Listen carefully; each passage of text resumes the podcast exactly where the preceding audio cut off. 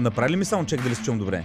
Да, бе, перфектно добре, се чуеш. Здравейте, банда, е добре дошли в Comedy Club подкаст, новинарското издание. Аз съм Иван Кирков. Аз съм Николай Банков.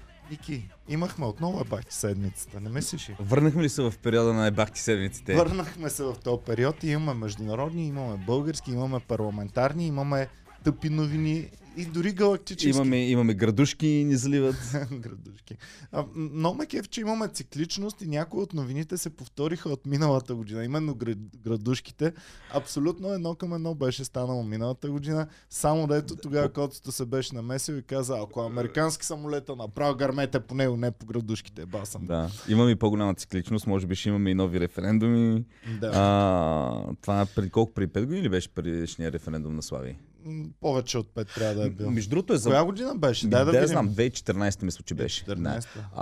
Горе-долу, по принцип, като организираш референдум, ти вдига акциите. Помниш ли, Слави, тогава беше много такъв, беше дръпнал сървдайния да направим някакъв референдум. За нещо е, за нещо е. Комеди Клубът прави колко 400 хиляди гласа искате ни трябва. Искате ли да имаме новини или не искате? 400 хиляди подписа ни трябва. Клашера, между другото, може да си направи. Не може. Не може клашера. Защото не мога да се отдейва. Те нямат право. Добре. 5000, ако се бере пак добре. Глупости, ще се бере. 3000, 2000 максимум. Така. Клашера. Иване, тази седмица, защото аз бях в Пловдив, пътувахме, което ти остана на тебе, защото аз имам една новина, която ми остане така в съзнанието. Хайлайта на седмицата ми е среден пръст от Ицо Хазарта. Не ми е въртовръзката и боя в парламент. Боят! Голям бой. Ами защото човек, аз цъкам, аз съм... Та-на-на, боя настана. Та-на-на-на-на-на-на-на-на-на. И аз между другото, сега в Порив там се занимавам с някакви глупости и по едно време почват в Инстаграма някакви такива... Хора ми пращат, бой в парламента.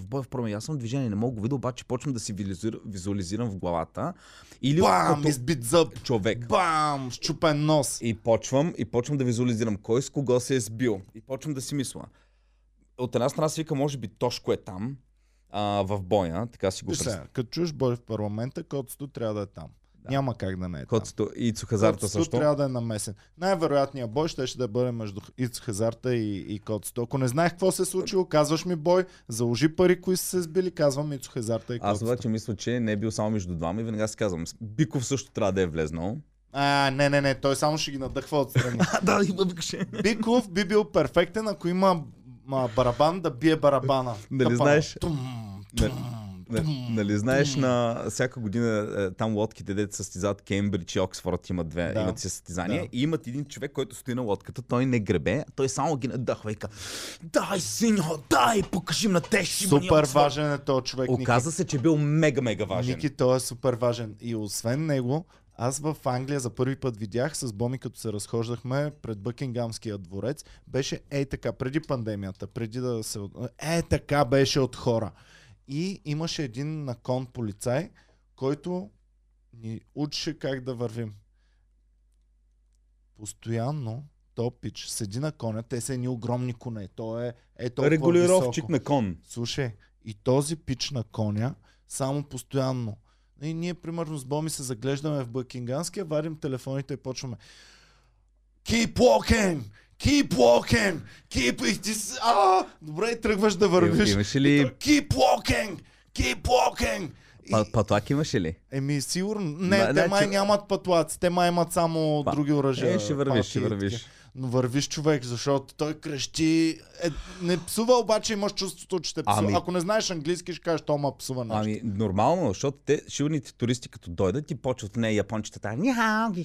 Да, и всички хора се сблъскват и няма минаване напред. И ако в този момент дъртата кралица, както е на 90-косор години, и стане нещо, макар че тя сигурно има част на болница вътре в някакви подземия, където илюминатите ще сменят сърце и така нататък. Но ако трябва да излезе тази жена по-спесно, тя няма как да излезе. С този пич ще излезе моментално, разбираш, и този пич беше, и от тогава разбрах колко е важна организацията на хората. Дори трябва да им напомняш, че трябва да вървят. Защото хората са като овцете и са загубени без организатора. Не трябва ли да има, както председател в парламента, да има един е такъв, първо Коцто или някой друг, ако вземе да говори малко повече, по-дълго, това дай по-бързо, стига, изчезвай, следващия ден. Е такъв председател. Има, дори на Оскарите, нали знаеш, че накрая, ако твърде ти е дълга речта, ти пускат музичка да върви върху теб и ако е още твърде дълга, вече тотално те режат. Направо румбата от Комеди Клуба мога го сложим с да музиката. Да ги реже, да. You suck! Значи...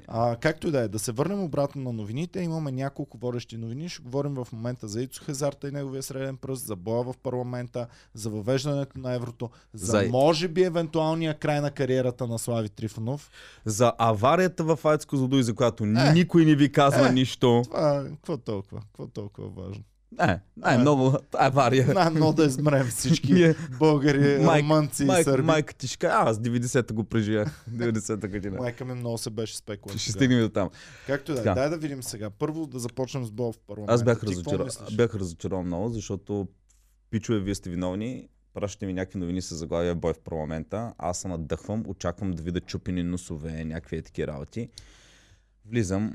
Аз исках даже да има някой добър оператор в парламента и като шибнат някой да му пада зъба, както на Гай Ричи на филмите, на Забавенка данс. Цак, зъба пада, превърта се и ти виждаш всичко. Е, така исках да бъде бъл в парламента. Аз съм сигурен, че имам истински бъл в парламент. Усещам го. Това беше малко като демо-версия, защото се усеща какви страсти има. Усеща кои са достойните бойци да се преборят един с друг? Коцно съм го виждал гол. Има едни снимки изтекли. Не мисля, че той може да се бие. Виждал ли си го гол? Че Коцто може да се бие. Виждал ли си го гол? Не съм го виждал. Виж го гол. Къде гледаш Коцто гол? Ники пък се голи ще ги гледа, брат. Значи той е облечен и не ги е виждал, но голи ги е виждал всичките да Коцто не. Иво Мирчев мисля, че ще бъде стожера там. Ще пази. Какво ще пази Иво Мирчев? Иво Мирчев човек. Значи той като ги обгради няма. Представяш си, Делян Певски. Той винаги ги е обградил. Делян Певски е обратно в парламента, ама той не е най-дебелия. Между другото, този парламент няма много дебели хора, както в предните парламенти. Кой беше? Преди беше само Певски. Искра Досова, помниш едно време. Вярно човек, да. Имаше си преди. Да. Пичове, ако не сте видяли, ако някой от вас е живял в пещера, макар че всеки трябва да го е видял вече, имаше така наречения бой в парламента. За те, които не следят новини, да кажем какво стана. Един от Искрен от Продължаваме промяната излезна на трибуната и каза за присвоената субсидия на господин Копейкин. И тогава в този момент Костадин Костадинов от Възраждане тръгна към председателя и каза: искам да ми се даде думата. Председателя му каза... Така му беше микрофонът. Но точно, щупен носъл, ако така говоря. Чакай, само че Искрен ли го каза това или председател? Ама той не ви е споменал вас. Съответно не му даде думата. Той ви каже, ще му щупа носа и след това кадрите го дадат как е отишъл при Искрен директно. Той стои Искрен. Коцето такъв му се изправил в целия си ръст. Коцето е доста висок. Ти си по-висок ли от тебе? 1,87 мисля, че е по-нисък. Не знам. Виж като е по-слабичек, как изглеждат по-висок. Да. Иване, стягай се. Ако станеш като Коцето слабичек, знаеш колко. Стегнал съм се, ама едното ми огледало у нас ме издължава човек и като се гледам в него си викам, аз съм си добре, какво толкова. Всъщност съм по-дебел, отколкото се виждам всеки ден и затова не съм се надъхал да отслабна достатъчно. И Коцето отива при него и той нагло му фаща вратовръзката и он му казал тамохли, в този момент тъмън да стане бой. Се нахвърлиха всички от Възраждане да спасяват нещата и други депутати и ги разтърваха. След което в... Жалко. Трябваше един хубав бой да се спрятне. Той между другото Искрен е също толкова слабичък, но доста по-нисичък от Коцето. Мисля, че нямаше да... То зависи дали някой е тренирал нещо от тях. То без значение... Никога не знаеш, никога не знаеш. Да. Както и да е. Бой в парламента нямаше, това е голямата новина, нямаше бой в парламента, имаше отново, аз съм го виждал това като бях в баскетболния ни отбор, имахме един Балрока, който е уникално грамаден мощен мъж и Живко, който беше супер слабичък и хилав. Обаче Живко много можеше да кряка, а Балрока беше по-притеснителен. Сега в момента Балрока е охрана на едни от най-големите богаташи в България. Но тогава беше по-притеснителен. И Живко е така 50 кила с мокри гащи, обаче отива на барока и така опира мочело. Ти ле, скъпаняк, нали? Му крещи. Респектира го веднага. И барока нищо не му правеше. Ма Живкото е някаква голяма клечка в момента, нали? А? Еми Живко е в IT сектора доста нагоре, да. Иван, имаш ли един беден приятел, е така да кажеш, да, то беше голям приятел, но нищо не сна от него. Всеки, който чуе, или шеф в някаква банка, или в международна организация. Защото много надъхваха в училище и ти като си мотивиран, каквото ще да правиш, ако ще да чистиш, след 20 години вече си направя фирма за чистота и чистиш цял град. Ти си най-добрата реклама на Румен Руан. Много ни надъхваха. Респект за всички от Румен Руан, Стара Загора. Само че когато стои искрено са наказани, имат наказание. Знаеш кое е това? Аз слушах, че ще ги наказват. Наказани и с боми, на боми викам, сигурно ще ги губят по 120 лева. Наказани са с порицание. С порицание.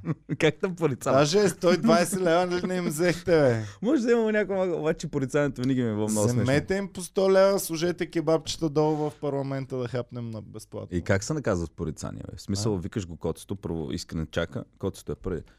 И повече да не правиш така. What bad boy! Не, вземаш му парламентарния бележник и пишеш. Днес депутатът се държа много грубо и нахално, чак изпсува. Моля, кажете му да не прави повече така. И той трябва да го даде на Путин за подпис. Добре. Okay. Искрен на кой ще го даде? Ма Путин ще каже браво.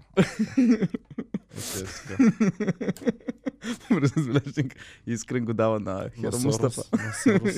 На Сорос.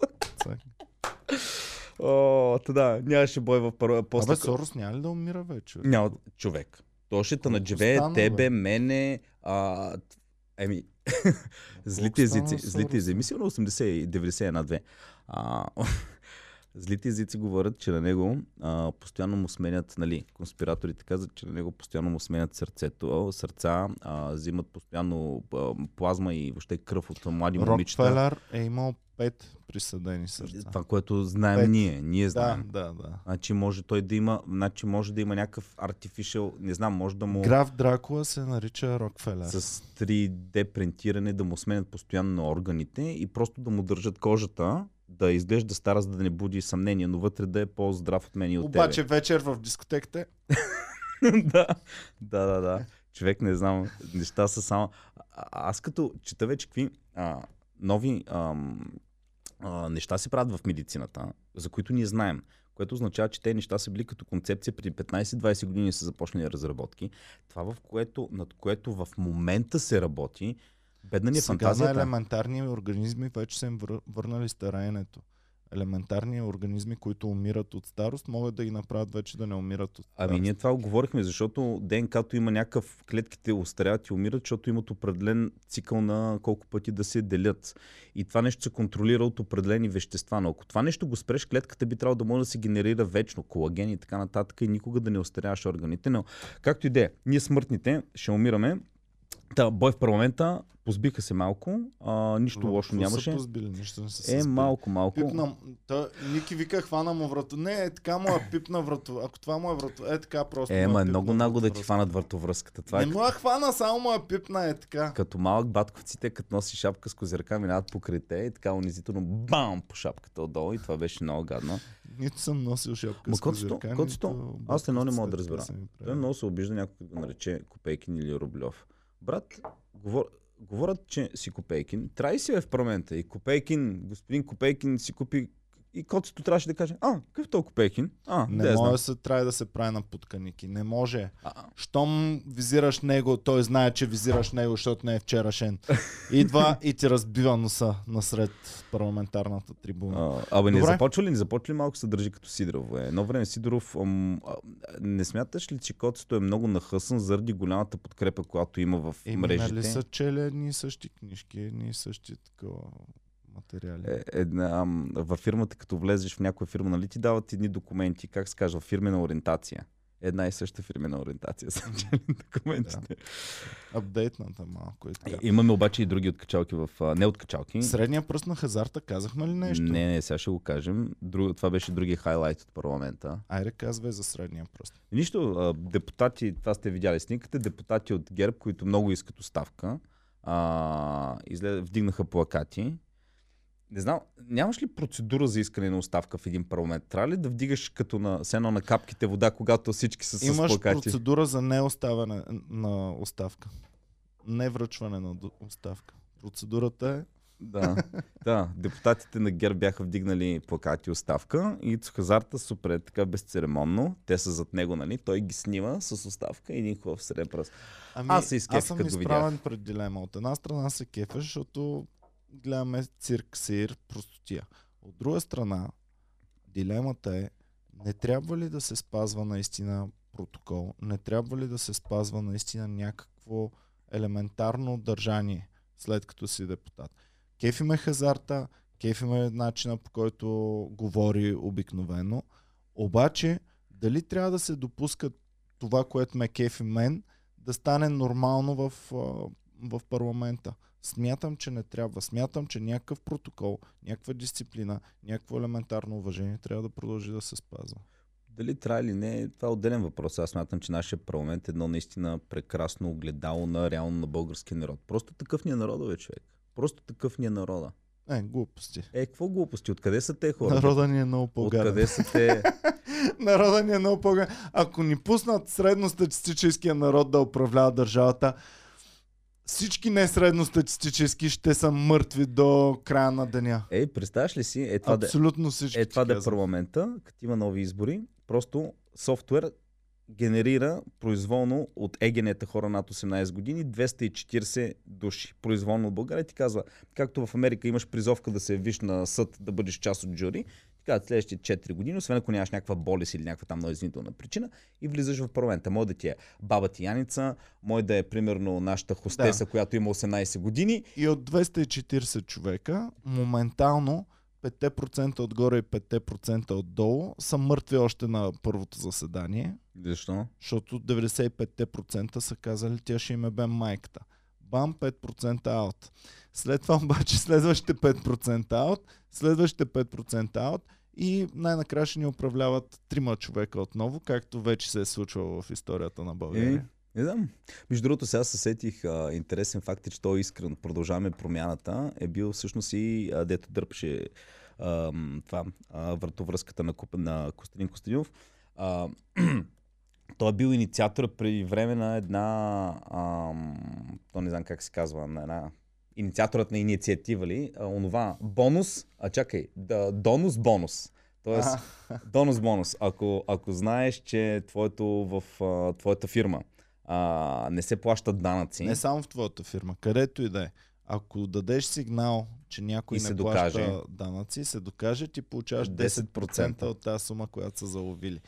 Ако обаче 3 пъти подред дадеш грешна информация, тогава получаваш наказание, което не го разбрах какво е. И това е аз си майката, човек. Смяташ, представи си какви доноси ще започнат да се правят. Това е по-интересно от онлайн трейдинга, защото ти си имаш риск. Сега ще подам сигнал, обаче ако знам примерно, че мое във фирмата не се плащат данъци. Знам го това. Обаче като подам сигнал, аз трябва да съм сигурен, че икономическа полиция ще може да го докаже. Защото ако шефа ми достатъчно добре си е оплел кошницата, те няма да го фанат. И аз тогава ще изгърма. Това е за реални сигнали. А представяш ли си тогава, ако някой плаща на безработни тролове, просто да ходят да правят доноси. Да. Плаща му и днес идват 26 доноса срещу теб. Утре идват още 52 доноса срещу теб. Ако си бизнес, който трябва да работи в реално време, примерно като дискотека или кино. Те могат да ти спрат работата точно по време на всеки бизнес, не само такива. Абсолютно всеки бизнес може да ти е бъд майката, ако започнат нон-стоп тролове да те тролват. Да. Това е брутално. Производство, каквото и да си. Да, от една страна и това е другото, че много те връща точно в... Това е един от методите за сплашване на бизнеса и за репресия. От една страна е хубаво, защото аз смятам, че то пак хубаво, но от гледна точка на кое. Нали, трябва за да се подаде, нали, за да се свърши някаква работа, трябва да имаш стабилна законодателна, съдебна система, която да ги поеме нещата. Слушай как ще стане. Ако е вярно, получаваш 100% от сумата. Ако е грешно, Ако е грешно, те бесят на площада. 100%. Ами, то трябва да има, не знам, милион и половина, бам, ставаш милионер за една вечер. Страна... Ако е грешно, обаче те бесят на площада. От една страна, аз наистина смятам, че укриването на данъци и нескопената ни тотално, нали, прокуратура е основният проблем на България. Но не виждам как това ще се оправи, защото е сега Кирил Петков в някакво интервю каза, че проблема на България е, че има 20-тина руски агенти, ги наречи, които са като пиявици влезнали по всички нива на съдебната система и просто нямат махане, освен ако не се направи някаква велико народно събрание, да се промени конституцията, да има инструменти, с които те хора да се изчегъркат от там. По никакъв начин ние не можем да направим нищо. Те, които ще ги чегъркат, ще бъдат същата работа от някаква друга страна. Много е сложно, много е гадно, много е мръсно. Колкото повече се занимаваме и се интересуваме, толкова по-мърсен се чувствам. И много ме кефи как хората в коментарите опростяват и винаги проблема е Хикс. Ако се отстрани Хикс, България ще стане най-прекрасната, цивилизована, без корупция държава, която всичко ще бъде супер яко. Като баба. Не, проблемите са много хора. Проблемите са като нези сложни уравнения по физика, които ги виждате по филмите. Това е все едно имаш двойка, която има проблеми и се кара и ти кажеш, пич, ако когато е нервна, просто я гушкаш, вече няма да имаш проблеми вкъщи. Много по-сложно от това. Това е като баба ми, когато пръвно нещо те боли стомаха, тя, пиеди, каква си бил, като ще оправи стомаха. Чакай, ти може да имаш баси заболяването на стомаха, от това те боли, бами. Не. Пи, сега ще свра мента, то оправя стомаха и почи да виж как ще мине. Много по-сложно. Ти какво мислиш за Хазарта и средния пръст? Прекалено ли? Аз се изкефих като го видях. Изкефих се, стана ми хубаво. От друга страна, аз ти казах, чудя се, трябва ли да одобрим и да пренесем уличния език, езика в комеди клуба, в парламента да се пренесе. Аз мисля, че за всеки език трябва да си имаме. Добре, кои са най-лошите партии, които правят, нали, както в един клас имаш една група момчета, които правят простотите, има и кротките. Значи, аз да кажа, от моя гледна точка, ДПС са най-кротките от гледна точка на ексцесии и на простоти. В смисъл, ДПС се държат най-обратно. Исляма не позволява псуването. Не може да се псува. Не всички са мюсюлмани там. Които са, не може да псуват. Остави това, но ДПС са и много опитна партия, но те се държат изключително обрано, няма да има простоти, да има псовни и така закани. Мисля, че най-абсурдни в момента може би са или Възраждане, или до някъде ги усещам, може би Възраждане държат първото място с провокации. Ицо Хазарта, примерно също, ама само той от тяхната парламентарна група. Продължаваме промяната, не Продължаваме промяната, ми има Такъв народ, доста често така с доста остри реплики. Тошко малко по-остър и този Балабанов. Балабанов също, Балабанов, Те ще влязат ли според теб в следващите избори? Кои? Има Такъв народ ли? Ще ми даваш 60 кинта. Има Такъв народ ли? Да. Има Такъв, няма да влязат следващите парламентарни избори в парламента. Ти подготвил ли си? 60 лева ли? За колко се хванахме? За какво се хванахме ние, между другото? Че ще има избори до края на годината. Аз казвам, че няма да има избори до края на годината. 60 лева, Добре. Но кога... Пари ли ти малко? Не, абсолютно, защото знам, че ще ги взема. Спокоен си? Абсолютно, няма как да има избори. Спокоен, абсолютно уверен, че няма как да има избори. Сега съм даже по-спокоен, защото това аз го фнахме преди един месец и сега още не се виждат отчертани. Ти сигурно ще ме питаш и октомври, спокойно ли ти е на газа? Да, всеки месец ще питам. Всяка седмица ще питам. Така, най-лошите момчета се смятам, че са Възраждане, веднага след това ги следват Има Такъв народ.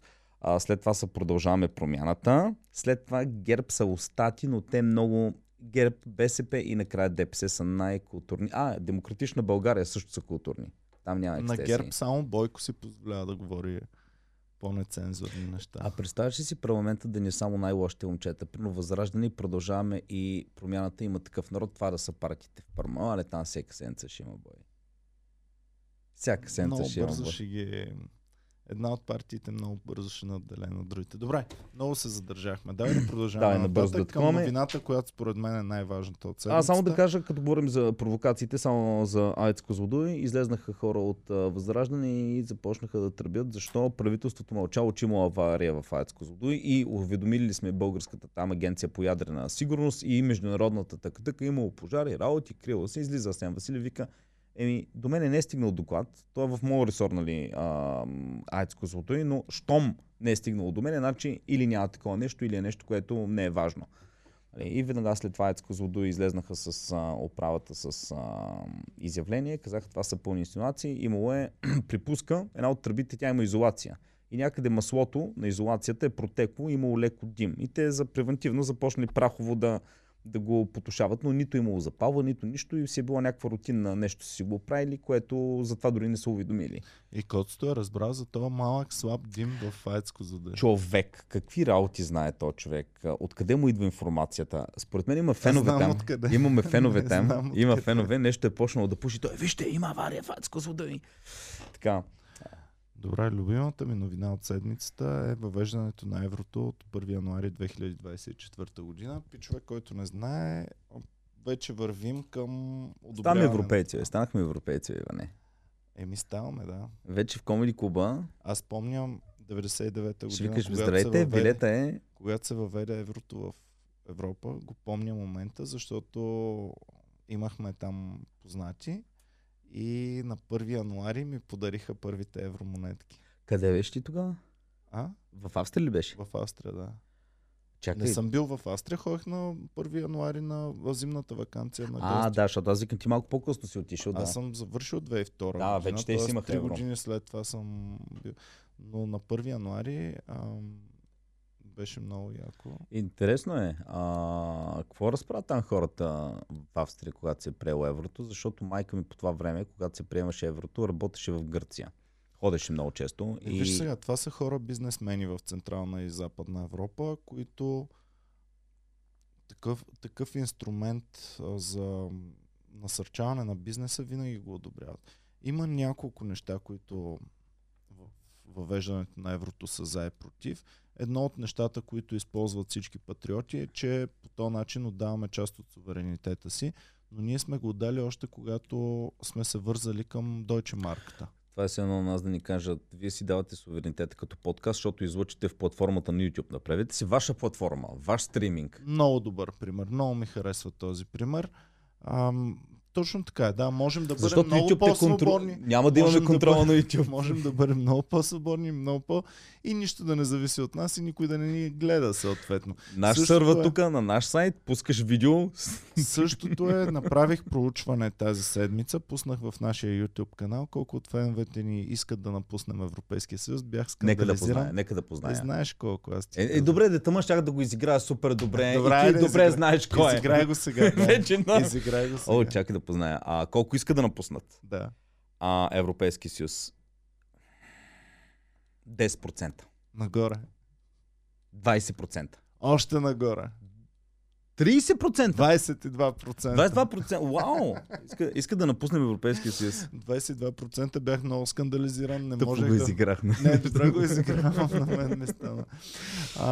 Не мога да повярвам, че 22% от нашите фенове, които ни гледат в YouTube, в западна медия ни гледат реално и искат да напуснем Европейския съюз. Пичове, това е нелепо. Повярвайте ми, България, суверенна и не членуваща в никакви асоциации, никакви съюзи държава, ще бъде в 2022 година много лесно да се повлияе от каквото и да се случва външно, голямо, мафия, политики, терористи, всичко може да не бе. Добре, много ми е интересно. Едно време имахме, от Стара Загора идваше, между другото, от вашата гимназия, учителка, която ни учи на дебати.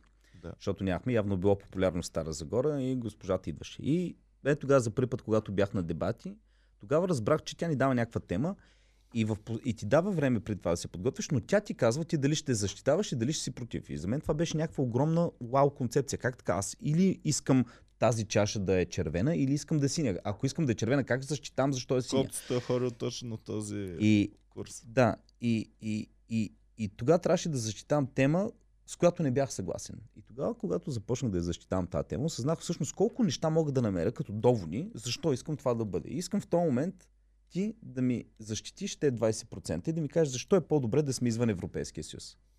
Искам да го отхвърля. Айде ще играя в играта. Играй в играта. Иван го прави само заради играта. Защити, примерно, защо трябва да сме, Иван, извън Европейския съюз? Защото, Ники, Европейския съюз е една нефункционираща единица в момента. Това е толкова... Неперфектно, както е била за... Толкова са забили колелата, толкова не са смазани, толкова нефункционално е цялото нещо, че ни прави абсолютно неконкурентно способни на щатите Русия, Китай и... Съгласен съм, добре, друго... Еми, това е достатъчно. Аз винага се сещам, че Европейския съюз всъщност е добър за силните играчи, а за малките играчи са ощетени. Така ли? Как са ощетени точно малките играчи? Смятам, че много от големите политики, финансови политики, които се взимат, които се решават, те са за да бъде в полза на Германия. Да, получаваме субсидии, някакви субсидии. Давам ти пример. Един резервен играч на Реал Мадрид, ако се върне в държавата си, се основе свой си отбор. Сам да си е вътре играч, много по-добре ще бъде той, отколкото да бъде резервен играч в Реал Мадрид. Не, сега чакай сега. Тук ти някак да играеш в футбол, ако сам играч. Но ако един резервен играч... Точно така. Както и една държава, няма как сама да съществува, ако не взаимодейства с останалите държави. И когато иска да и се чува отзвук от нея, тя трябва да играе някъде. Тя трябва да играе в някои съюзи. Тя може да избира. Пичове, аз въобще не смятам, че можем да бъдем само с Запада. Не, ние можем да бъдем с Близкия изток и с много далечния изток. Играта беше да защитаваш, защитай ми го малко, той Европейския съюз. Нали го защитих вече. Само една такова. Границите ни няма да могат да ни налагат, примерно, да приемаме квоти, някакви бежанци да ги приемаме. Това също е важно. Суверенитета, когато сме приели Европейския съюз да влезем, това означава, че ние сме се съгласили много бизнеси да има някакви лимити, примерно за селското стопанство, за производство и така нататък.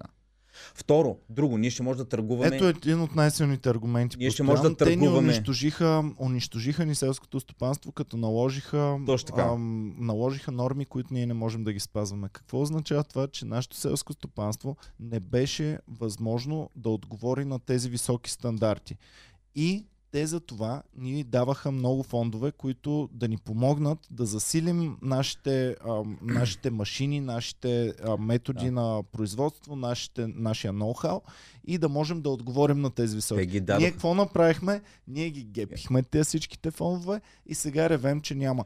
Но не е вярно това, защото аз лично познавам много хора, които успяха в селското стопанство да наложат тези високи норми. Това, че ти познаваш читави бизнесмени, които са освоили фондовете по правилния начин, за да са конкурентоспособни, е похвално. Но сигурно ни гледат и много хора, които познават хора, които наистина са... Реално Европейския съюз с тези програми са партифар, които бяха преприсъединителните. Да, пичове.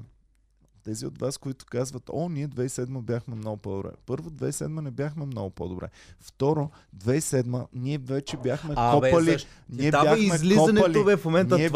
копали. Толкова години бяхме... Има много хора, които играят тази игра с защитава и излизането. В момента сме почти излезли, Ники. В момента сме почти излезли от Европейския съюз. Как сме почти излезли? На едно штракване на пръст от Русия. На едно штракване от пръст от Русия сме за излизане от Европейския съюз. Дай малко да защитим това оставане в Европейския съюз. Иване, ти имаш някакви абсолютни паранои. Какво на штракване? Ние да не сме тук в Великобритания преди референдума, бе, човек. Какво излизане от Европейския съюз? На едно штракване сме от излизане. Обясни ми го това штракване. Имаме в момента задействани агенти в България, които в момента преди сме нямали... Имали сме агенти винаги, но толкова задействани, толкова силни, толкова могъщи. До този момент сме имали преди аз да помня историята. Но откакто аз помня историята, нямахме толкова могъщи. Колко процента иска да излезем? 22%, нали така? 22 от нашите фенове, които са много сегрегирана маса от тези, които не искат да излизаме. 30% да искат, 40-60% иска. Кой иска да излезете?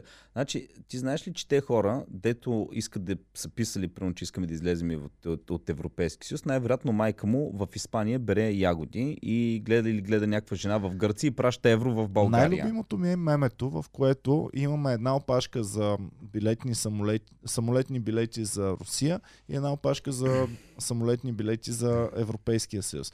Всички хора са наредени пред опашката на Европейския съюз и псуват всички в наопашката, псуват Еврогейски съюз. Но тук е тънката разлика. Те, които казват да излезем от Европейския съюз, никой не ти казва да станем част от Русия. Всеки ти казва да бъдем една... И да, пример, Хърватска преди да влезне в Европейския съюз. Преди да влезне в Европейския съюз, Хърватска беше една държава, която беше доста по-добре от България и Румъния, които вече бяха в Европейския съюз. Което на тях им служи като пример. Ето, ако имаш една държава, която има политици, които мислят за населението си, гледат да са, да се спазват правилата, може да се постигне много. Знаеш ли какво също аз мога да им дам за пример на тези хора? Да махнем цялата дигитализация и да махнем компютърните технологии и мобилните технологии, защото преди около 1100-1200 години България просперираше много по-добре и тогава нямаше компютри, нямаше... А да, по времето на Хан Крун сме мачкали човек. Мачкахме и то без компютри и без компютърни технологии. Аз смятам, че ако ги махнем моментално, България ще бъде много по-добре в момента. Цар Борис защото... не е пуснал пол във Фейсбук да приемаме ли християнството. Да. Всички педаращите да ми говорят, а на нас не трябват компютърни технологии. Не, едно време се оправихме много добре без компютърни технологии. И едно време мляко, когато нямаше компютър, млякото беше по 11 стотинки. Да. Било е даже в, в пръчки се е плащало и в мидички най-вероятно. Много по-добре. Тъй, че на всеки, който вади от контекста минали събития, и как България се е оправила сама и как е била независима от никого. Не, великите сили от много години се наричат велики сили. Общо взето, откакто е населен европейския континент, е започнала игра на велики сили. И великите сили са решавали помежду си съдбата на по-малки народи.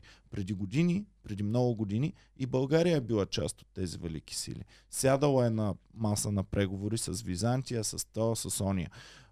Но в последствие малко сме излезли извън масата на великите сили и Русия, Великобритания, Германия, Щатите, сега Китай и други държави. Дори, айде няма да ги споменам.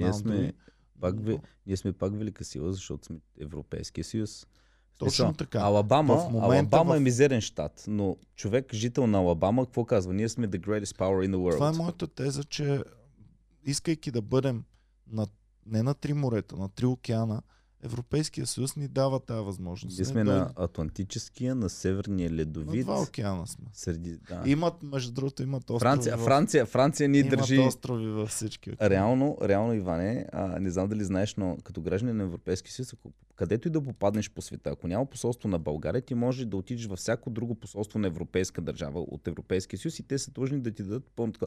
Тоест, ние част от Европейския съюз с островите на Франция, там Нова Каледония или които са в Тихия океан, това е наша територия. Да, това е наша територия. Този пример, Ники, ти го дадах да се върнем много по-назад, ти го дадах за това, че действително се казват едни неща, преди еди си кой не е бил член на нищо, как добре се е оправил. Ами той хубаво се е оправил, но тогава не е имало Европейски съюз, да речем, или Европейския съюз е бил млад, или Русия все още е имала много интереси в тези държави и ги е подпомагала и ти, въпреки че не си членувал реално, и Русия е била благосклонна към теб, давала ти е преференциално ресурси. Кое ме притеснява в мисленето на тези хора? Притесняваме, че едно влизане в Европейския съюз или излизане, то задължително е свързано с много плюсови и минуси, защото нещата са винаги много комплексни. Но хората, които искат да излезем от Европейския съюз, се фокусират само върху негативите. Да, има ги. Великобритания по същия начин имаше ползи, но имаше и негативи от Европейския съюз. Има нещо друго. Великобритания излезе ли от Европейския съюз? Според мен не е излязла. Защото те след това първо имаха доста перипетии, 2 години преговаряха как да излязат точно, но най-накрая, след като преминаха през целите перипетии, към днешна дата, според мен, договорите, които подписаха са си Великобритания си е в Европейския съюз. Великобритания е много силна. Само дето няма глас вече да гласува в Европейския съюз, но иначе си е във всички спогодби си останаха горе-долу. И това успя да го постигне Великобритания, която има много силна, как се казва, bargaining power. Сила да преговаряш. Да. И сила в много позиции. Значи Commonwealth имат, примерно. Да. Commonwealth включва не знам колко като население, но като площ включва половината свят, може би. Тръмп им беше зад гърба, защото защитаваше Борис Джонсън и Брекзита. Кралицата, нали знаеш, че до ден днешен си е кралица на Канада, на Австралия, на сумати територии. Да, окей. Теоретично, да. Ама това означава, че те имат действително позиции в тези държави. Това си Великобритания. Било то и само фигуративни позиции, само представителни. Ядрена сила с колони, нали, бивши по целия свят и все още силно влияние. С търговска мрежа брутално силна, с икономическа мрежа брутално силна. И на тази държава, която беше ключов член на Европейския съюз, и беше супер трудно да преговаря и да излезе с горе-долу добри условия за себе си. А представи си една... Не излезе. А представи си една мизерна държава, колко хубаво ще бъде нахакано, ако иска да излезе. Защото Европейския съюз ще пусне една сълза, като напусне Великобритания.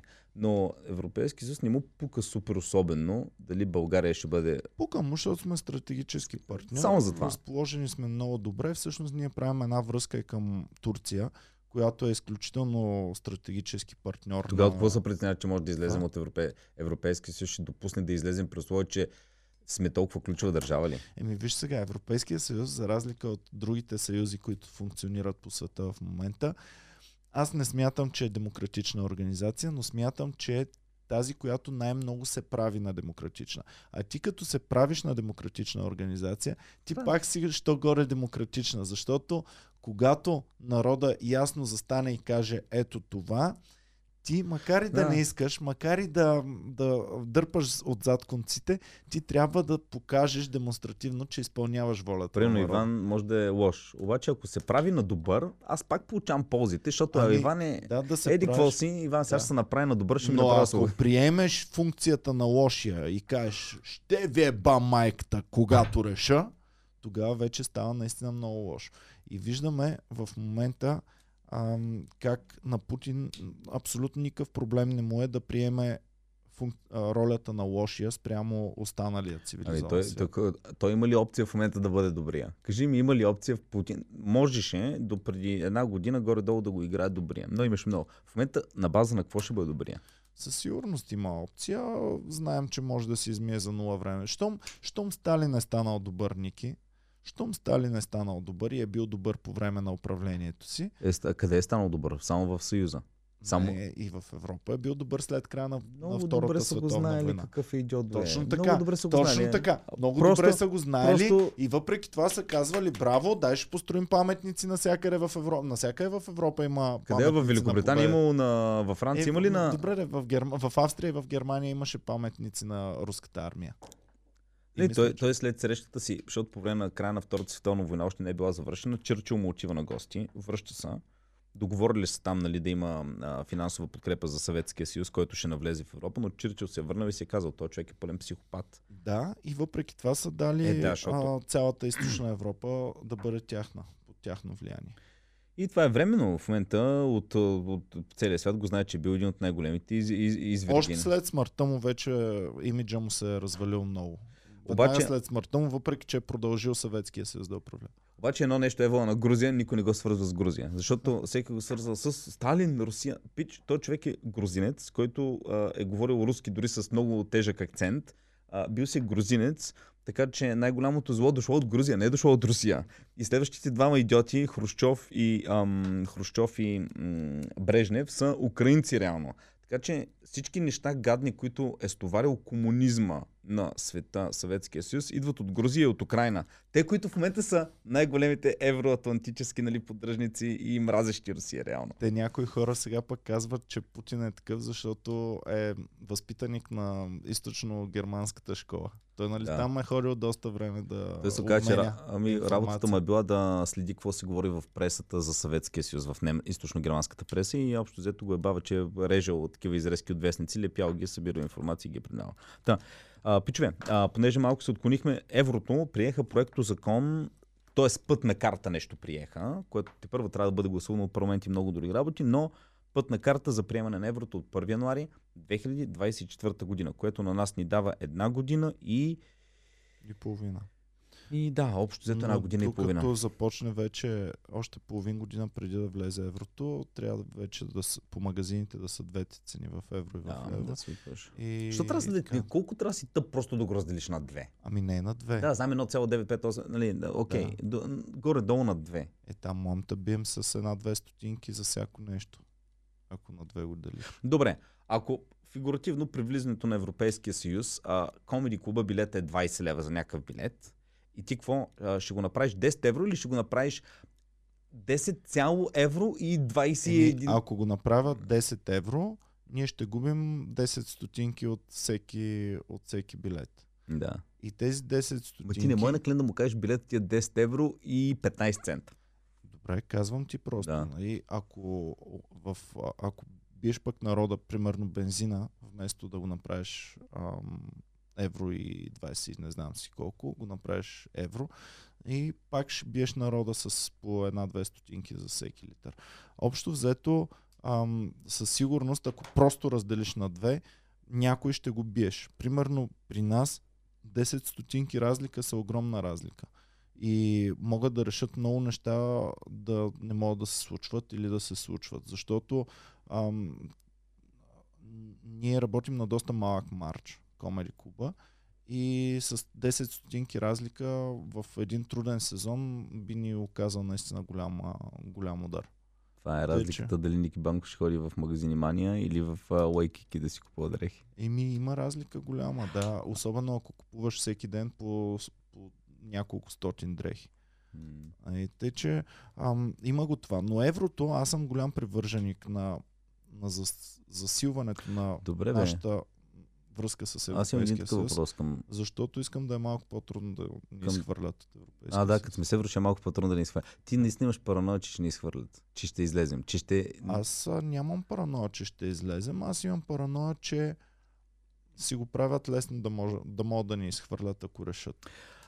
Защото, Ники, те 20%, които гледаш при нас, ако реално средната маса в България са не 22, а 35%. С 35% е достатъчно да ни изхвърлят. Защото те ще бъдат 35 активизирани процента, а другите 65% няма да бъдат въобще активизирани. Да не говорим, че от другите 65 ще има 10-15, де не знаят какво искат. Едно време мисюлманите в Иран по времето на Шаха са били около 10% или 20% шиити. Основно студенти. Викам, добре, как те хора правят? Иран е огромна държава, 80-100 милиона е примерно.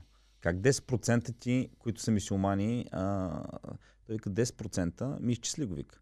10% от 80 милиона държава са ти 8 милиона. 8 милиона студенти нахъсани, действащи, готови да направят революция.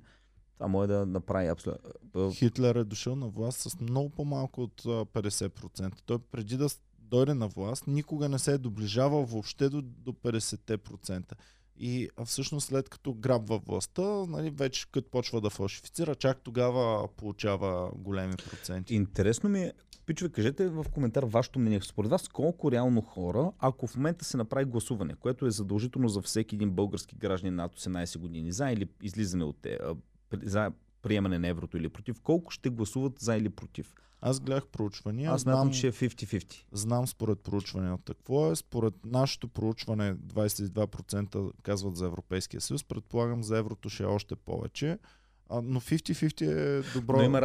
Но има разлика в съотношението дали са за излизане от Европейския съюз или оставане. Смятам, че много повече хора ще искат да останем в Европейския съюз, защото знаят, нали, колкото и да е нефункционираща система, тя ни контролира до някъде да правим някакви неща в съдебната реформа, контролира ни, изпращаме, пътуваме, нали, и така нататък. Но ти можеш да си в Европейския съюз без да си приеме еврото. Макар че сега четах една статия на Свободна Европа, в която се казва, че защото в момента ние трябва да влизаме заедно с Чехия, Полша, Швеция беше вътре, Румъния... Чехите още ли не са взели? Чехия ли беше? Да не говоря на изус. Мисля, че не, Чехия май трябва да... Сета, добре, и какво? Да, идеята ми е, че ние сме били правно, прочетах в това се пише, че ние сме правно задължени да приемем еврото. Тоест, при подписването ни на договор с Европейския съюз, ние сме се обвързали, че в някакъв момент ще го приемем. Може би има доста голямо, нали, така, свободно поле, кога ще го приемем и при какви условия, но ние сме длъжни в един момент да го приемем. Тоест, влизайки в подписвайки влизането ни в Европейския съюз, ние сме се обвързали, че това нещо ще го приемем в момента. Да разнищем няколко митове за еврото. Примерно, едно от нещата, които ни говорят хората, които са твърдо против еврото, това е, че губим нашия суверенитет и нашата свобода. Пророческо да кажа, очаквам Клашер да направи 10 неща за еврото, които вие не знаете. Не му дава идеи на това. Да знам после, че стига всичко от нас. Да знам после, че е благодарение на мене. Искам да знам и то заради мене. Знаеш колко заради мене са направили работи? Еми, ще го носим, цял гръб ще го носим.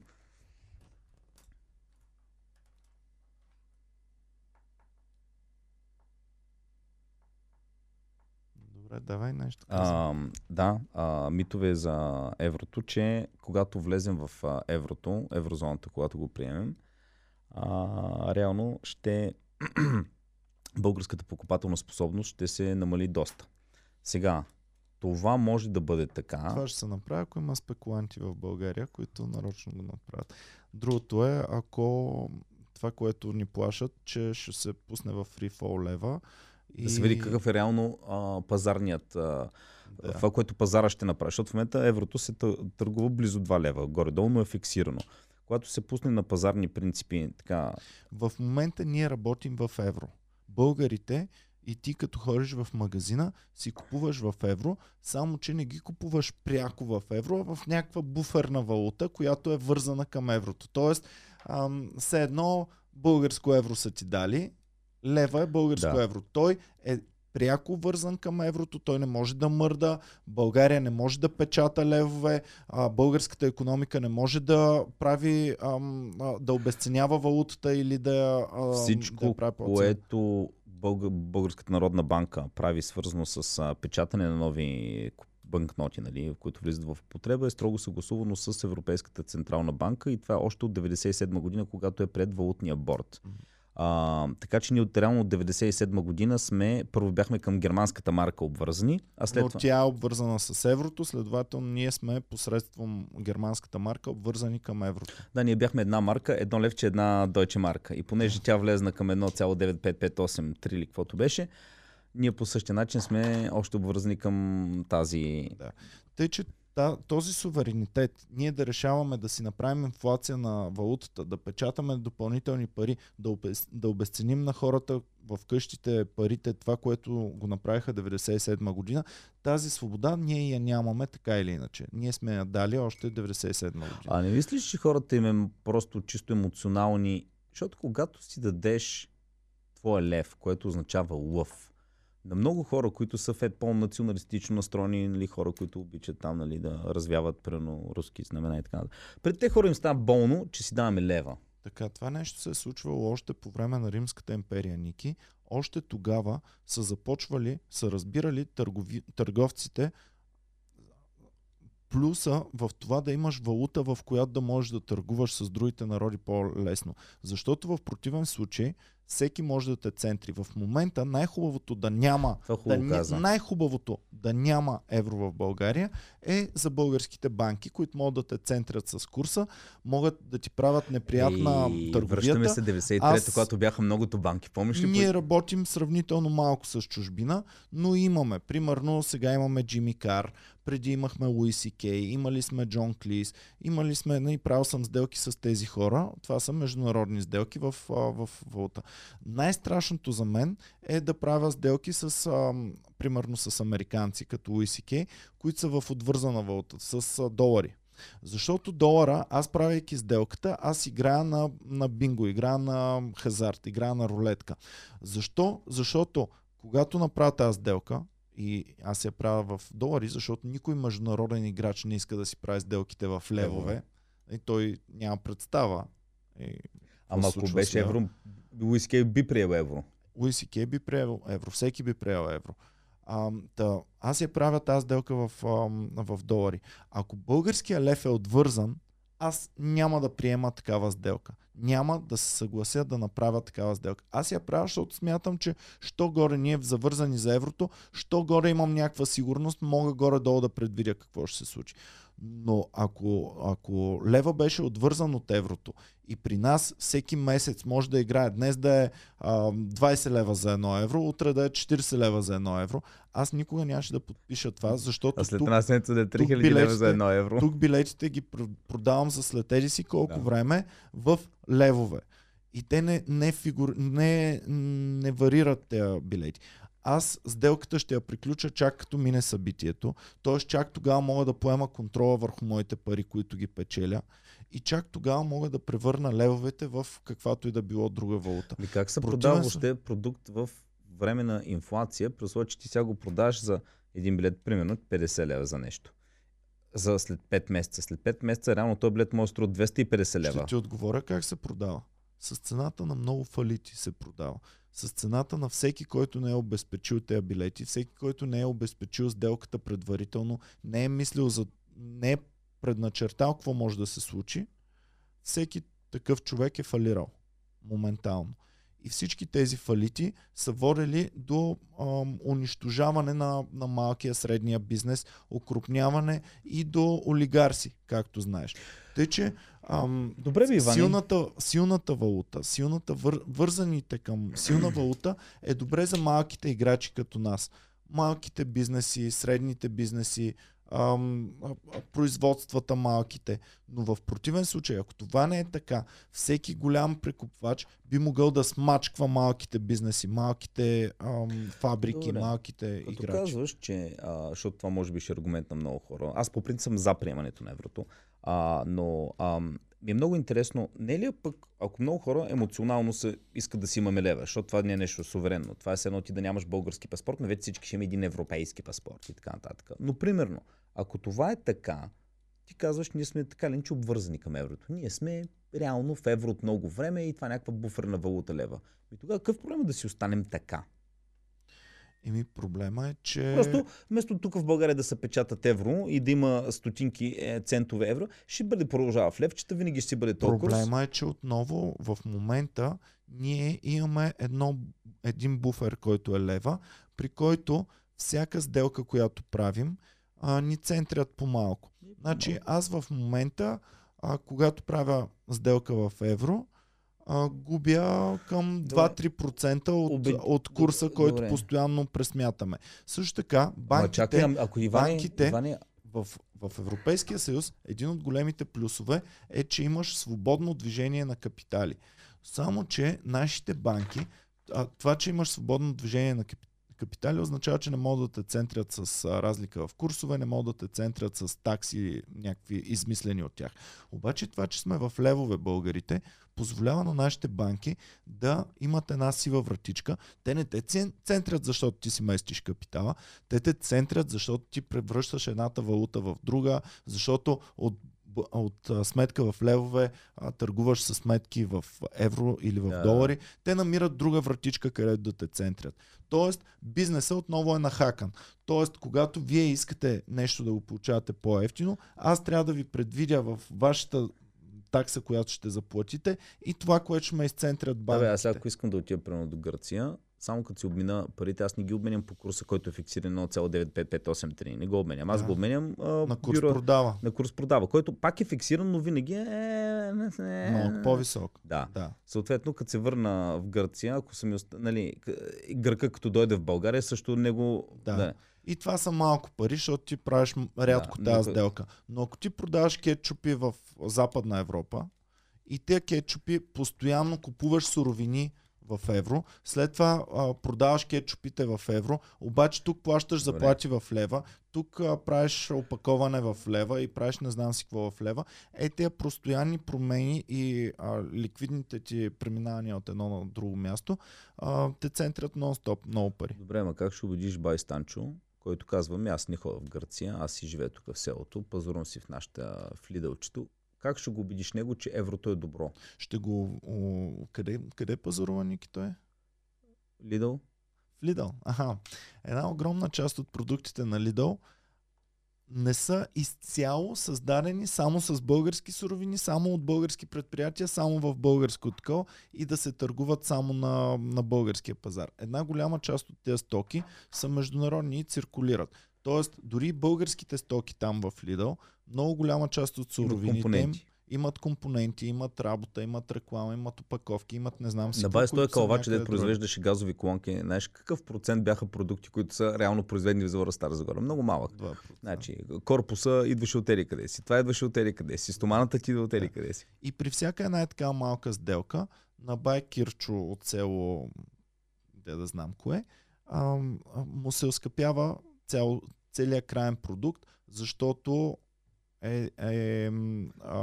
тоест това ти аргумента за байти, Кирчо, че... Не само това, много са аргументите. Аргументите са за бизнеса, общо взето. За обикновения човек той не може така пряко да ги види нещата. Дори аз съм сигурен, че може би спекулантите в първия момент в промяната на курса, спекулантите малко ще изцентрят обикновения човек.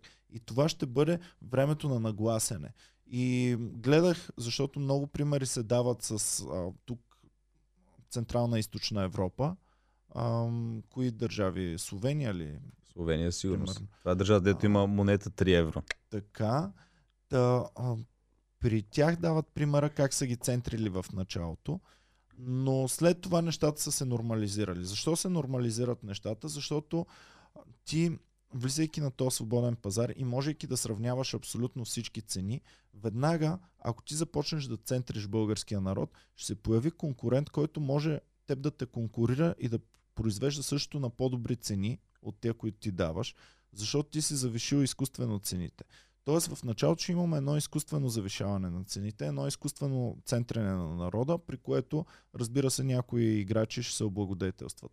Но в дългосрочен план аз съм сигурен, че това ще се изчисти и ще бъдат постигнати честни цени за българския пазар.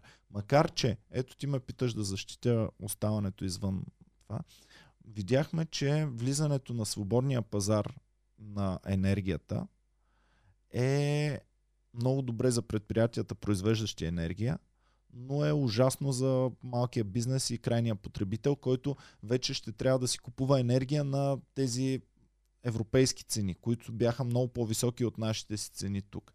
Това съм съгласен, там много лошо беше влизането на свободния пазар. Нали, банката, Централната европейска банка, пък и всяка една банка, чрез паричния, чрез това колко пари има в обращение на печатани, тя може да контролира как се развива икономиката. Дали инфлацията съответно се вдига и много се стимулира. Много методи. Това е един. Също, но това е един от, да, лихвения процент е едно. Но чистото вкарване на допълнително банкноти раздвижва икономиката по някакъв начин, стига да е контролирано, да не е много, нали, да не става хиперинфлация. Въпросът ми е следния.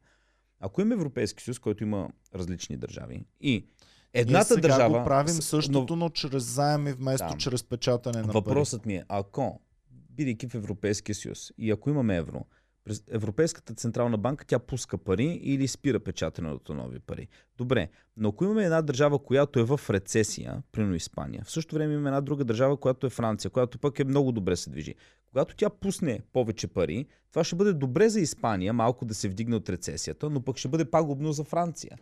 Тоест, когато ти имаш един медикамент, но различни симптоми във всяка държава. Представи си, че ние сме в някаква... Не сме в стагнация. Бизнесът ни се държи добре. Всъщност обвиняват еврото, че Германия като най-силна държава в Европейския съюз и най-силен ползвател на еврото се облагодетелства себе си много често и това съм склонен да го вярвам, че е така. Вярвам, че най-много облагоденствана от еврото и решаващ глас кога да се поеме курс за твърдо евро, кога да е меко евро, кога да го оскъпим. И смятам, че е вярна тая критика и че действително Германия вероятно е най-големия облагодетелстван от цялото това. Добре, предполагам и Франция, защото не вярвам Франция да каже, прете каквото искате вие. Швеция е добре, Швеция, Иване, тя би трябвало също така да търгува, бих се обзаложил, че много голяма част и е с Европейския съюз. Търгува Швеция. Нали, не си я представям да търгува толкова с Африка, с Швеция. Тя е с крони. Нали. Тя няма евро в Швеция. Добре, тя би трябвало по същия начин този курс, постоянното превалутиране, нали, обмен на валута да я ощетява. Не им знам как има изградена економиката. Знам, че те са част от европейското икономическо пространство. Тоест те не са напълно извън Европа. Да, но чисто говорим за валутата. Швеция. Да. Говоря за Швеция. За Норвегия ти говоря, които са пък тотално. И те много често ти дават пример как Норвегия е тотално, Швейцария е тотално извън, но не са, защото те са в европейското икономическо пространство. Тоест те имат много интересен статут, който са успели да си го извиват и който пак са си горе-долу в Европейския съюз, без да го наричат, че са в Европейския съюз. И нямат право на глас, но могат да ползват много от преимуществата, могат да бъдат горе-долу. Аз ги разглеждам като член на Европейския съюз, защото когато съм учил европейско право едно време, много често ти се дават, че е също толкова лесно да правиш бизнес с държави, които са в европейското икономическо пространство, колкото в самия Европейски съюз. Еврото сега за такава държава като Швеция не мога да ти кажа, тъй като не съм им разглеждал, не съм им гледал структурата на бизнеса, как им е ориентиран, брутния им вътрешен какъв е, колко търгуват с Европа. Предполагам, че много търгуват с Европа, но Швеция имат огромни международни фирми, които и в долари много търгуват. Не ги знам как са се закачили, дали са закачени, дали не са закачени. Аз друго не мога да разбера. В момента излезнахме... Но те със сигурност не са във валутен борд, шведите. Да. В момента ние тъмън излезнахме от 2 години пандемия. Удари много икономиката. В България политическата ситуация е изключително волатилна. В момента много. Не смяташ ли, че можем просто малко да поизчакаме с приемането на еврото? Защото ако хората не искат еврото, защото нямат доверие в Европейския съюз. Ако България изчакаме да станем малко по-стабилна държава, да си оправим първо съдебната система, да тръгнат малко тук повече нещата, хората тогава ще имат доста по-голямо доверие към европейските институции, съответно към еврото. В момента всичко населението, обществото е тотално разделено. Не си вярваме. Бием се на антиваксери, ваксери, на против Русия, за Русия, бием се в парламента и точно в този момент на те националистични партии, когато им дойде ще приемем еврото след 1 година и половина.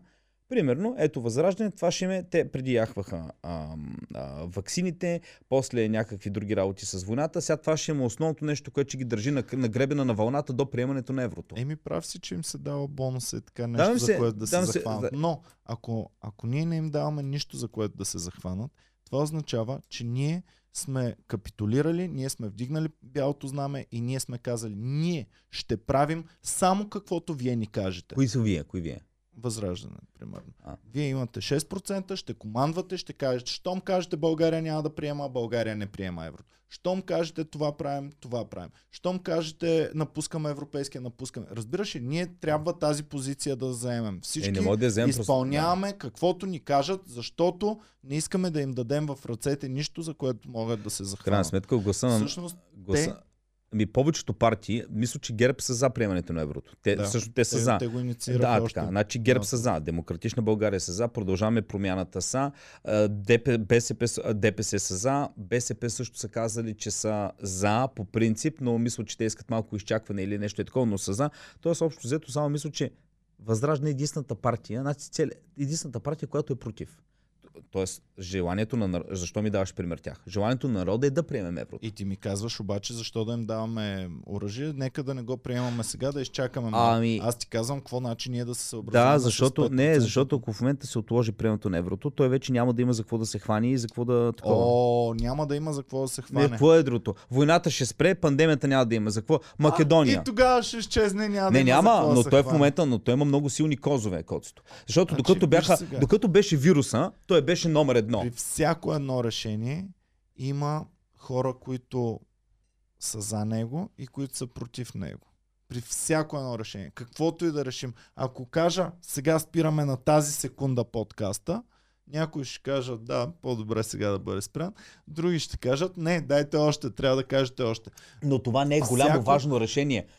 Примерно, еврото е нещо много-много голямо. Задължителното вакциниране е нещо много-много голямо. И това са съдбоносни. Ние трябва да ги махнем тези решения, да не ги задействаме, да не следваме някакъв път. Трябва да стопираме пътя, за да не се разсърди някой да не е. В БНТ четах една новина, че всъщност Европейската комисия казва, че България не е готова, не изпълнява критериите за еврото. Тоест, те бяха няколко критерия, там финансова стабилност, дефицити, някакви работи. Едно от тях ние не помня кое беше, но ние не го изпълняваме. Тоест ти, като начерташ тази пътна карта 2024, 1 януари да приемем еврото, означава, че ти си сигурен, че България ще има достатъчно политическа воля и политическа стабилност и така обиграност, стикованост между партиите и институциите, че ние за 18 месеца наистина ще преодолеем и това нещо. Виж сега, аз смятам, че... Едно решение не могат да вземат нормално в парламента в момента. България трябва да си начертае път, който иска да... Предлагам 2300, закръглено е 2300 1 януаря, аз съм за да приемем еврото тогава. Тъмън ще се види дали еврото 2300. И тъмън ще се види дали няма сме излезли. Тъмън да се види Хърватска как... Тъмън вече всички ще са си оправили нещата. Да. И ако не е 2050-та рублата. За стопиране на проевропейския ни път, което аз го разбирам и го приемам. Не стопиране, просто... Искам да сме малко по... Защото смятам, че една държава, която е... Първо, ние нямаме достатъчно добре работещи институции. Аз като четах какво се изисква... Нещата не са прости. Ние в момента нямаме електронно правителство още човек. Искам да оправим първо Иво Мирчев, там и другите, хората, които влезнаха с тази идея, да стане малко по-дигитална държава. Аз като отида в община Младост, минам от една стая в друга стая. В такъв случай ти давам друго. Наистина, всяко едно нещо, което можем да подобрим, да го подобрим чак когато всичко друго вече е подобрено. Искаш ли?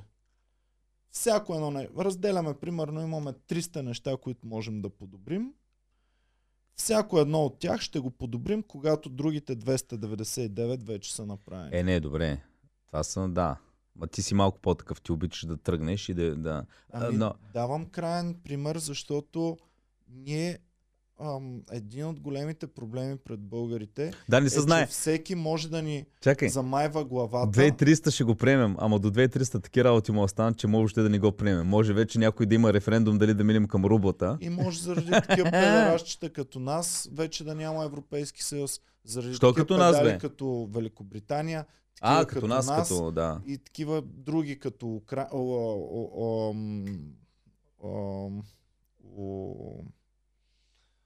гледай как зацепих човек. Унгария, като най-различни държави. Може вече да не съществува. Ако във всяка една държава на Европейския съюз се направи референдум, искате ли държавата ви да остане в Европейския съюз, мисля, че България ще има най-високия процент. В Австрия знаеш ли защо са против еврото? Против еврото ли са? Има хора, които са против. Не. Защото държави като България ще бъдат допуснати в еврозоната. Е, какво ги бърка това тях? Ами нашата фискална политика ще влияе върху тяхната, нашата нестабилна държава, нашата нестабилна финансова политика ще влияе върху тяхната финансова политика. Те са против такива по-малки и по-нестабилни държави като България да влизат в техните... Още с влизането и приемането ни в Европейския съюз всички казваха как те ще ни крадат, а техните националисти бяха не, такива неразвити държави, не на това високо ниво, трябва да бъдат спрени и не трябва да бъдат допускани вътре в Европейския съюз. Ама като от България дадат наденици е така и бопи и са кефът им пръщат ушите и вече ходят на... Вече сме много високи. На много високи идват на... Да, бас и мизерниците. Държава, дето е дала най-гадният човек на света, ще ми говори какви сме ние мизерници. Да го духат дое. Ще приемем еврото само за да им стрелим тяхната економика. Еми, не знам, аз съм... А всички националисти, които говорят как ще ни бъде отнето възможността да бъдем велики, пичове, ми замислете се малко, стегнете се, защо да не можем да бъдем велики вътре, защо да не можем да решаваме съдбата на целия Европейски съюз. Алабама по-велика ли ще, ако излезна от Съединените щати? Да, сама да се оправя. Ма тотално да няма съюзи с никой. Няма, независима, защото са реднек. Независима Алабама. Не може да станат на страната на Русия, не може на щатите, не може на... Те няма към Мексико или... Не може на Мексико, сами ще се оправят. Калифорния мисля, че е по-добре, ако излезне. Вижте, има държави... Добре, Германия, ако излезе от Европейския съюз, би трябвало да е една идея по-добре. Не може да е една идея по-добре. Нали виждаш, че германците са едни от двигателите на Европейския съюз, защото те самите знаят, че на тях им трябват големи пазари, на тях им трябва диверсификация, на тях им трябва специализация на труда и на тях им трябват различни зони. Много е комплексно. В днешно време е много трудно да функционираш. Гледай, че Китай не може да си затвори икономиката. Китай не може да си затвори. Дето тотално са отебали малкия човек, да няма значение той. Тотално са направили централизирано всичко и не могат да си затворят икономиката и да бъдат самостоятелни. Има една друга държава, дето и затвориха икономиката и още не умира. Продължава. Не мога да разбера каква е информацията, защото чувам много противоречива информация, нали, от двете страни. Че... За коя държава? За Съветския съюз. За Русия не е затворена економика. Какво е, Джек? Тя плаши, че ще мине към изтока. А то така става от дне за утре. Еми не става от дне за утре. Знаеш колко компоненти, аз им гледах един доклад за военната индустрия, дето уж ми е толкова велика, че те половината компоненти не могат да си ги произвеждат с санкциите, които имат от Европа. Сем са западни компоненти, руски, нали, стратегически оръжия. Виж сега, мен не ме кефи това да ебем Русия и те да ни ебат нас и всички да бъдем зле. Не ме кефи това. Но явно е част от човешката история и е част от манипулациите. Кога го е нямало това? И винаги го е имало, ама нали променяме и вървим към по-светли бърнини. Явно не вървим към това. Явно сме същите изроди, просто по-дигитализирани. Това е. Дигитализирани изроди. Еми дигитализирани, ама виж сега, ние с теб сме едни обикновени хора, дето преди 100 години живота ни нямаше да има абсолютно никаква стойност. А сега, ако тръгне някой да наубива, нали, можем се разпискаме. Сега сме звезди в YouTube. Да... Фенове, дайте палец надолу да не ни убият. Не само това, и обикновения човек. Не? И в момента един дребен човек от Ямбол, ако го застрелят... Ще има разследване. Ще има разследване. Ще има разследване. Преди 200 години, умрял е, отместете го. Чудо се, кога ли е започнал в България първото разследване за убийство? Някакъв човек е убит и е разследван. В смисъл... Разследване е, ама да обществото да се притесни, че един човек е... Добре, по време на турско робство, нали, намират някакъв човек, улицата сбрадва, посечен. Дали има разследване? Не, погребете го. Викат го, на кой е то? Еди, кой си погребет? Някой го... Просто това е всичко. Някой го убил, някой го убил. Да, и това е. Трима свидетеля казват Ники Банков го закла. Казваме, добре, окей, тогава дайте да заколем Ники Банков. Готово. Заповядайте, правосъдието възцари. Като се упростат нещата, колко по-лесно изглеждат. Колко по... Едно време старейшините се събират. А ти ако си от това семейство? А ти ако си виновния? Трима педераси са се обединили, са кае, дай да натопим шибания Ники Банков. Едно време, преди 200 години, с тебе ставаме хайдуци, стоим на някакъв път, сме се скрили, минава някакъв търговец от Истанбул, отива към Виена, бам, причакваме го. Колим, вземаме. Няма го колим, защото ако го заколим, той до година пак ще мине. Взимаме му една час. Даже го пазим леко, пазим го, екскортираме го и до година, му взимаме малко, до година като се върне пак, нали. И той, защото като го убием, той бизнеса му и такова вътре. Една неприятна новина да кажем, почина Нери Терзиева, една от най-дългогодишните репортерки в България, още от по времето на комунизма. Невероятна личност, аз съм я гледал много пъти. Интересно стана, Слави Трифонов пусна много интересен статус. По случай нейната смърт. Той много уважаваше, но статуса му така може да бъде прочетен двузначно. Значи, той казва: познавам много хора от цял свят. Не само от България. Просто такава ми е работата. Точка. Не, запитайка. Такава ми беше работата. И после казва, много малко хора мога да кажа, че са такива добри хора, каквито не е Терзиева, но това такава ми е работата и после не, такава ми беше работата. Някои медии го разтълкуваха като така, вече Слави пуска дикиши, че може би наистина се е оттеглил от това, което е правил до сега. И се чуда какво ще прави Слави. Дали наистина се е оттеглил от оперативната работа, която така не, че той, не си го представям напоследък да е бил в 7-8, да им е крещял, да е правил предавания, да е такова. Не мисля, че въобще се е вясвал. Нали? Но дали продължава този човек да бъде човека в сянка, който движи нещата, или наистина се е отдал на... Първо, не знаем той колко е движил нещата и преди. Второ... Аз знам, 100%. Преди 5 години аз си го... Значи ти не можеш 100%. Значи ние сме една компания много по-малка от Наслави, всички бизнеси, дет не ги знаем и дет ги знаем. И въпреки това, аз вече не съм достатъчен, за да движа всичко на 100%. Ти не движиш на 100%, но зависят от тебе 100%. Зависят от тебе 100%. Аз това имам предвид. Еми не зависят. Имаме си много... В системата си имаме много свободна... Правна свобода да се... Да, тя даде на свобода да се случват неща, но предварително дадени от тебе граници, какво трябва да се случва. Насоки, да, дал си насоки, да. И ако... Да, именно. При Слави, примерно, аз бих казал, че неговия бизнес е може би 20, 30, може би 50 пъти по-голям от нашия бил в някакъв момент. И тогава абсолютно неговите хора трябва да са имали още по-голям глас там, какво ще се случва в организацията. Ще видим. Примерно в момента виждаме, че шоу елемента им не е толкова гледан, не е толкова така, и въпреки това те имат финансовия ресурс да продължават да го поддържат. Това знаеш колко са.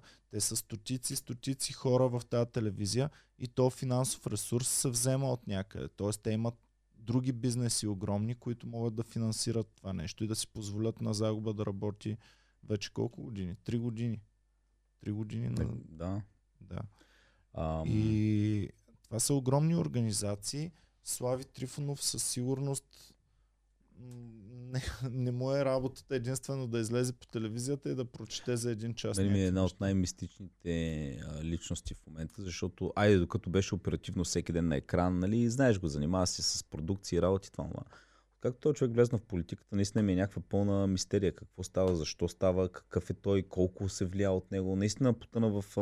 И ми виждаме един човек, който си е запазил да не знаем точно какво се случва. Както и никога не знаехме за личния му живот какво става. В момента има ли... ти като човек, дето си в клюките... За Слави говори ли си да има деца? Не, абсолютно никакви клюки няма за Слави. Няма. Никакви клюки. Което е странно. Защото той е най-известната публична личност последните години. Той е най-голямата звезда в България. И не се знае има ли деца, няма ли, с кого е. Представи си колко е трудно да го опазиш. Само да кажем, имаше следващата новина. Над Садово имаше градушка, еба майката на чушките. Имаха ракети, подготвени, но не ги изстреляха, защото минавал самолет. Руски или американски? Не, за такъв, без значение. Някакъв бил граждански. Въпрос е, че миналия път мисля, че доколкото си спомням, защото имахме същата новина преди около година. Тя трябва да е, защото сега са градушките, но тогава беше военен самолет с натовски, нали. И тогава... Този самолет трябва веднага да бъде свален. Ама това са семейства, военни, които умрат. А българските, ти гледал ли си пиперки, да знаеш колко трудно се гледат? Но в момента да, гражданския самолет, не сме стреляли ракети, за да... Дори да изстреляме една ракета, па дали ще го улучим този самолет, бе? Колко път е трудно. Ти противовъздушни ракети някой път едва оцелват самолет. Рандъм, какъв е шанса да го оцелиш? Зависи кой ще стреля. Ако сложим ръбата да стреляш, го оцели със сигурност. Аз смятам, че това е... Виж сега, самолетът тръгва, върви горе-долу над България, ние казваме, пичове, тук има градушка, ще стреляме, шанса да ви улучим е нищожен. И пилотът казва, реално си прав. Защото като знаеш каква е площта на един самолет и какво е небето и така нататък, шансът е много минимален. Почти никакъв. Аз смятам, но и като претеглиш... Че тия хора нямат никаква връзка помежду самолета и базата, която обстрелва небето. Да, те имат прескулата. Явно те нямат никаква връзка. Да. И те си казват, самолет ще мине днес по обяд, не знаем по кое време. Добре. Аз казвам... Не знаем точно къде в небето. Аз казвам така. Ето ти решение. И тръгва самолет. И над България има градушки. Ние се занимаваме с пиперки. Отглеждаме Садово, това ни е важно. Казваме на самолета, добре, няма да пускаме ракета, обаче авиокомпания. Не, всеки човек, който е вътре в самолета, трябва да компенсира по някакъв начин чушките. Ти ако си в самолет, Иване, и то излезне и каже: уважаеми пътници, ако няма да бъде изстреляна ракета от Садово, но всеки от вас трябва да даде по 200 евро, съгласни ли сте? Давам веднага 200 евро. Колко има в един самолет средно хора? Средно. 200 човек. 200 по 200 са 40 хиляди ли са? 40 хиляди евро. 40 хиляди могат да компенсират. 40 хиляди евро, едни чушки, мисля, че ги компенсират. Ясно, значи. Да, ако ти го кажеш това пилота. Уважаеми пътници, всеки от вас трябва да даде по 200 евро, за да не... Ако искате, ще бъде изстреляна ракета. 250 от мен получават бонус да не стрелят по нас. Обаче има някакви, които не искат да дадат евро и каза, окей, пътници, беше взето решение, че продължаваме, но ще бъде изстреляна ракетата, така че моля ви... И ти сега... Летиш в самолета и знаеш, че ще има ракета. И по едно време само гледаш през прозореца, тя минава така близо до теб и ти... това ще е най... А пък ако съм от те отдолу, ще направя следното. Ще им кажа, пичове, кажете в колко часа минавате. Сега, то пилота ми казва, не знам точно колко. Брат, кажи ми, в един ли ще бъде, в два ли, в три ли часа. Имате GPS, ще изчакам да миниш, след това я пускам. Да, или пък, нали, като ми кажат брат, между един и половина шмим, тогава ще им кажа, добре, обаче, до 12:50 аз ще стрелям. Тъй, че ако решавате, заобикаляйте от някъде другаде. Интересно ми е те хора, които викаха против... Това е като майка ми ги прави тия номерца. Значи, майка ми казва, тук става просто за ракети, натовски самолети. Това като майка ми, тя ги прави. Слушай сега, майка ми казва, ще дойда утре през вас. Викам, добре, ама в колко часа? Не знам към колко. Добре бе, мамо, горе-долу, ти си човека, който си е направил плана за утре. Горе-долу ми кажа. Ами няма как да ти кажа, не мога, ще те излъжа, ако сега ти кажа. Добре бе, човек, ти знаеш, дали сутринта ще станеш 7 часа и ще дойдеш 7 часа у нас. Или след като обядваш, ще тръгнеш към центъра и в 1 часа ще дойдеш. Или вечерта, когато си приключила работа, ще дойдеш към 7, 8, 9 часа. Просто ма ориентира. Тя не ма ориентира, брат. Утре. Като си толкова държиш на точност, кажи кога ще е втората част на баскетбола. Горе-долу! Тази година, скоро, десетилетие. Следете канала всеки ден, защото скоро ще бъде. И с колата също горе-долу. Тато пич, който прилита оттам, знае дали ще бъде в 1 часа и 15 минути или в 3:30 ще мине. Да. Що не им е казал? Знаеш кой ще е по-интересно? Тези политици, които говориха как така заради някакъв тъп натовски самолет, нашите пиперки тук ще страдат. Ако беше самолет на Аерофлот, дали щяха да кажат стреляйте по Аерофлот, руския самолет, няма, пиперката е по-важна. И ще кажат, пичове, изчакайте сега малко, сега дали ще стреляме сега или малко по-късно. Чакай, Иване. Те искат да ни замесят в война с Русия, Иване, която може да ни погуби. Защото свикам, сега ще има някой експерт, който гледа и ще каже тейкви. Сетих се защо не може да го стиковаш в колко ще мине самолет. Защото ракетата трябва да бъде изстреляна в точно определено време преди формирането на тези неща, за да бъде разпръснато. Малко по-рано няма да стане, малко по-късно вече е твърде късно. Да, и самолета да каже или да си отмести малко графика. Не може ли да завие просто малко е? Може, между другото. Може. Брат, ще стреляме над Староза, над Садово ще стреляме, Михол ще мина през Силистра. Знаеш, че ако отиваме към София и в момента над София има там неблагоприятни условия, ние няма да кацнем в София, нещо ще правим или ще кръжим или нещо. Да, вече това ще е най-големия пенис. Представи си, това е някакъв самолет, който лети от Сингапур за Нью Йорк. Някакви вип гости, разни такета. И чакай. По принцип, чакай. Като стигнеш там, като стигнат вече в Нью Йорк каците и хората казват: да, малко ни отклониха, защото имаше мъгла, гадни метеорологични. Що се отклонихте? На Цадово... Because of red hot chili peppers. Защото на Цадово имало градушка с чушки, да ни му дари чушките на Цадово. Затова завихме. Ladies and gentlemen, this airplane will land two hours later. Ladies and gentlemen, there's going to be a delay. Because of red hot chili peppers. Because of red hot chili peppers, yes. Да, важното е, пичове, от цялата работа разбра. Чушките в Садово не бяха спасени. Но пък 240 души хора в момента са със семействата си. Можем да напишем заглавие. Red Hot Chili Peppers died in Садово. Destroyed in Садово. Така, и последна новина от България. Цветан Василев, това беше собственик на КТБ и на Ботев Пловдив, който беше избяган. Гешев го подгони, като Бошков. Той се скри в Сърбия. Дълги години българската прокуратура се опитваше да издейства екстрадацията му от Сърбия, но най-накрая на последна инстанция сръбските магистрати са казали, че той няма да бъде екстрадиран в България, така че очаквайте той скоро да излезне с доста интересни... Той между другото доста бомби пуска и доста неща разкрива. Пропуснахме субсидиите за бензина, ама там не знаем точно какво ще стане. Само знам, че 25 стотинки ще ни дават. Моля ви, феновете, да пишат отдолу в коментари дали на бензиностанцията, като зареждам, ще ми варят 25 стотинки или аз после ще трябва да кандидатствам някъде нещо, някой да ми връща 25 стотинки. Да. Кралицата празнува 70 години на власт.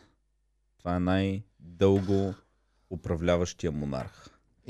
И не знаеш какво управлява, 70 години управлява, брат. Галиш кученца, ходиш на някакви хора с рейсове и по някакви чаритита. Виж ли Борис Джонсън колко му е тегаво, той трябваше във войни да участва. Знаеш какво е най-якото? Че до 2092 година никой няма може да я бие рекорда. Що? Защото най-младия, най-дъртия, който... Не, защото трябва над 70 години да управлява. Да.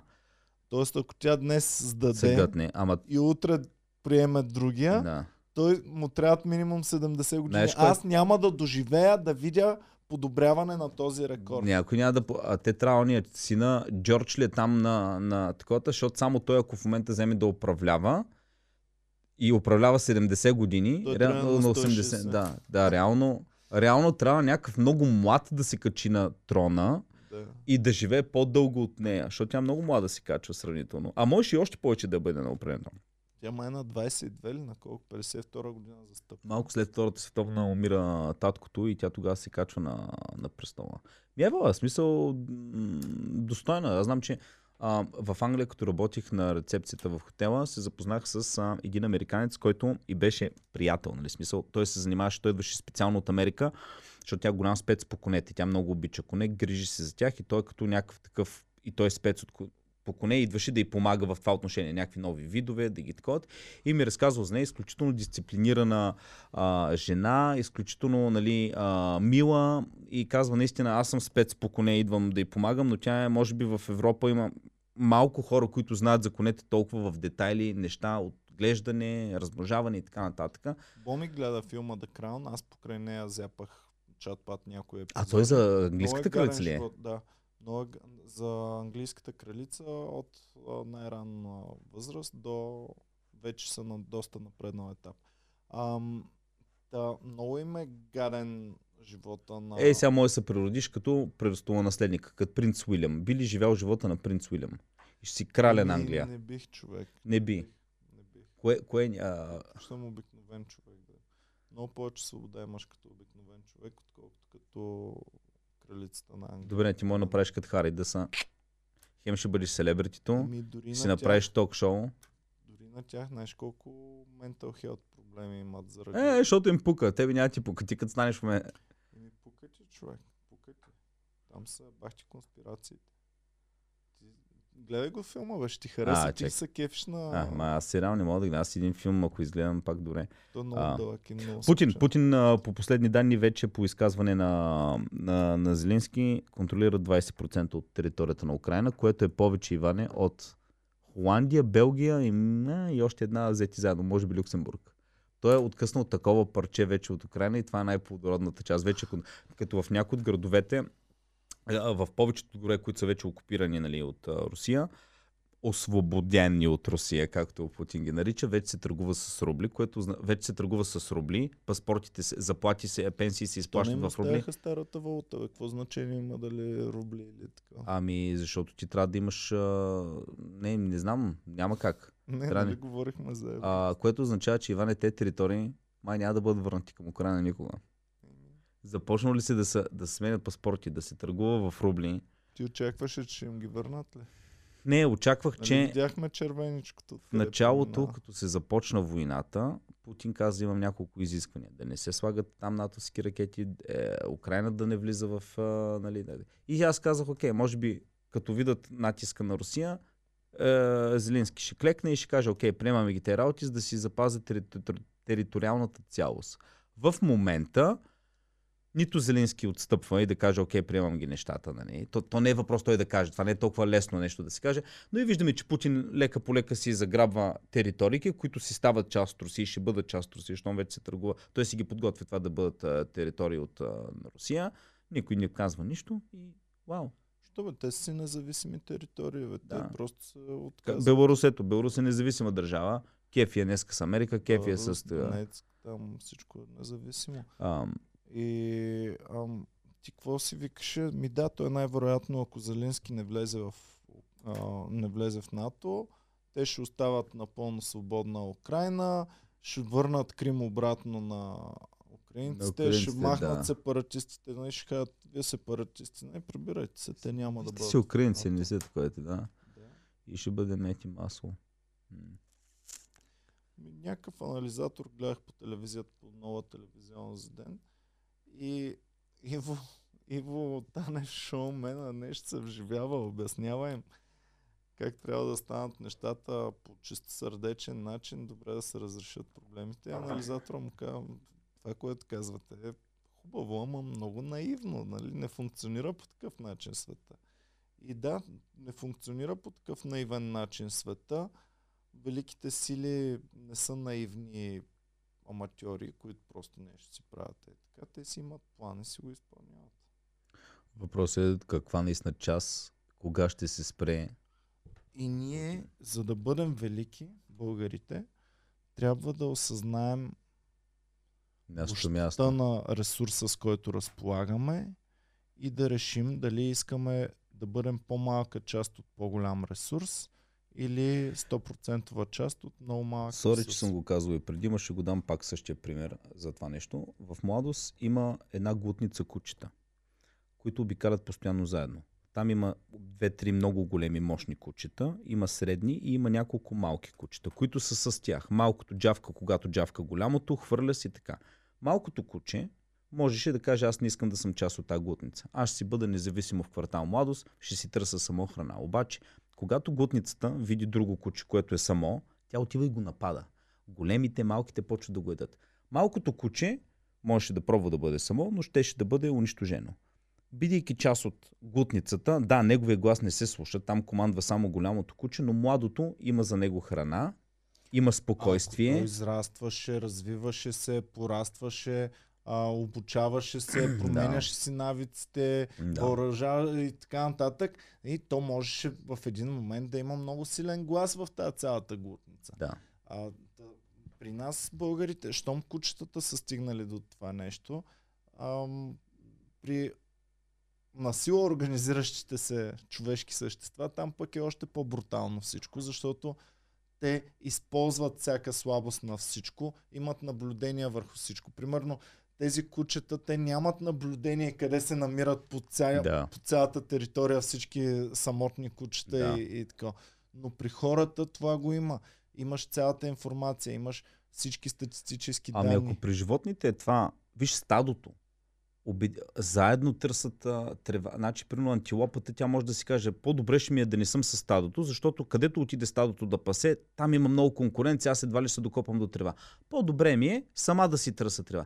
Да, ама сама като откош веднага ловят, идват и те изяждат. В стадото пак ще хванат едно-две, но шансът ти да те хванат точно тебе е супер малък. Второ, имаш някаква защита, нали? Има там бикове, някой път сте гледали и 2-3 бика се нареждат, лъва такъв си прави паса.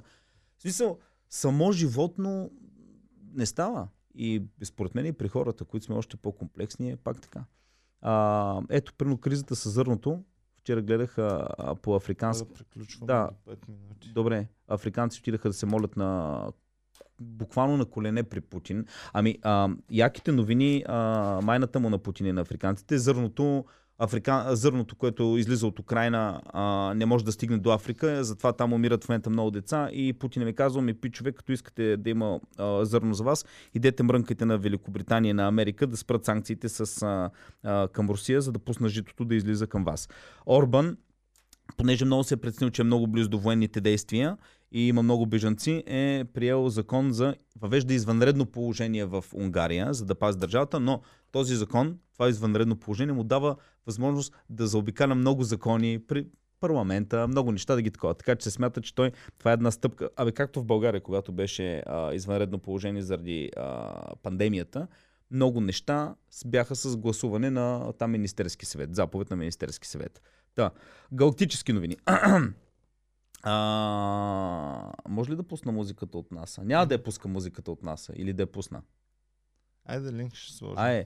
Пичове, напишете Black Hole NASA Music. NASA хвана електромагнитни вълни, идващи от черна дупка, успя да ги превърне в звук, така че се получава един много интересен крипи, но много интересен звук, идващ от черна дупка. Планетите също има такива неща, генерирани преди от НАСА. Така, НАСА ровъра, който е на Марс, хвана едни много интересни образования на Марс, ни като дълги клони от Земята излизат, което е много мистериозно, не се знае какво е. Може да го напишете NASA Rover, Mars Sticks и ще видите образите. Започнаха, нали знаеш, че от Аполо са взимани лунна почва, която беше отворена. В момента са започнати експерименти как растения ще виреят в лунна почва, което е експеримент да се види дали в един момент, ако създадем атмосфера на Марс или отидем на Луната или направим бази на Луната, дали с тяхната почва, защото ние не можем да пренасяме почва от Земята, това ще е много трудно, дали ще може оказва се, че растенията виреят на лунна почва, но получават много странна симптоматика, получават някакви много странни жълти петна и това, което се прави анализ на растението е, че то живее в много голям стрес. Това е седно, под много голям стрес, което е много, много интересно. Към пишките изтече едно видео как в ОМВ, някакъв моторист отида да зарежда на ОМВ, взима пистолета, преди да вкара бензина в мотора, това почва да чука. 30 стотинки, 40, той вика, what the fuck, какво става тук? Продължава 50 и вика, управата и вика, господине, там не са, само го държа пистолета, не съм почнал да зареждам, вече ми стигна 80 стотинки. И не е такъв от този випиш, еми то де да знам, той към, това трябва да го оправите, какво вика, вие така цакате гражданите. Той, ми да, ми знам така, той вика, ми добре, вика, аз тогава тръгвам, той вика, идете да заредите на друга клонка, той вика, пича, не, аз ще зареда на друга бизнес станция, той вече бе станал 90 стотинки или 80 и той го остави и тръгна. В този момент излиза Леочето от този Вито, дето на каста вика, а господине, вие къде така, трябва да си платите. И той ка, как ще плата, аз дори не съм заредил, само го извадих, то почна да мине такова. Какво аз ли да ги плата те 80 стотинки?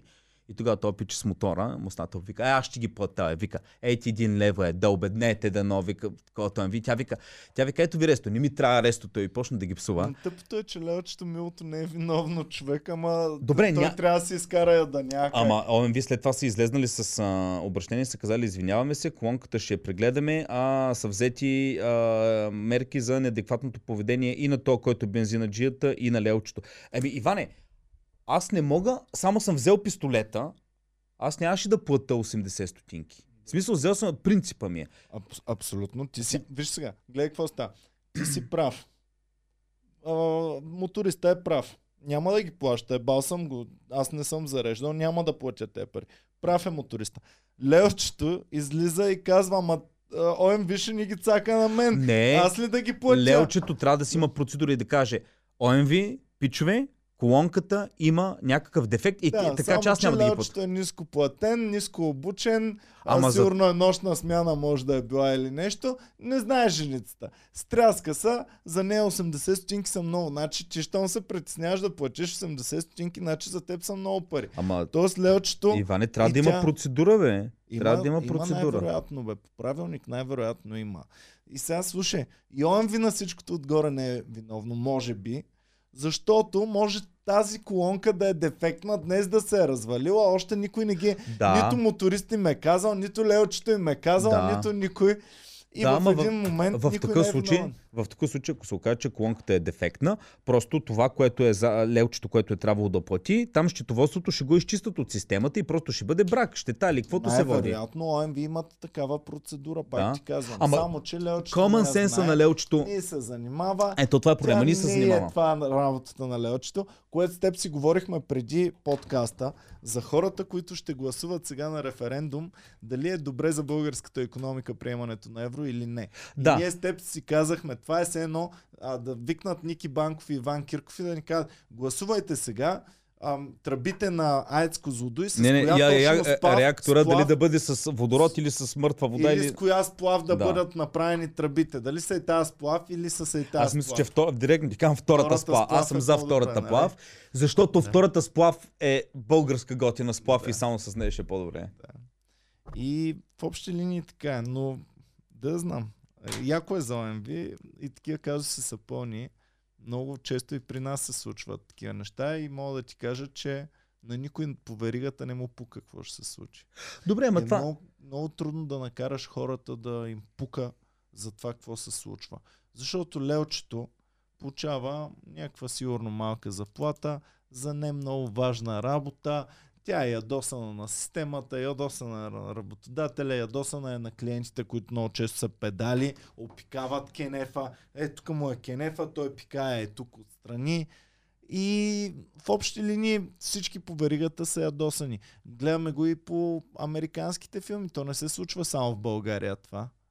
В щатите се случват такива неща. Еми да, но някои неща са си, Иване, наистина си е, да я знам, това е следно аз да отида. Добре, представи си, идва някой в комеди клуба и си представи си, че имаме наливна бира. Нали, наливна бира не предлагаме, но представи си, че имахме наливна бира.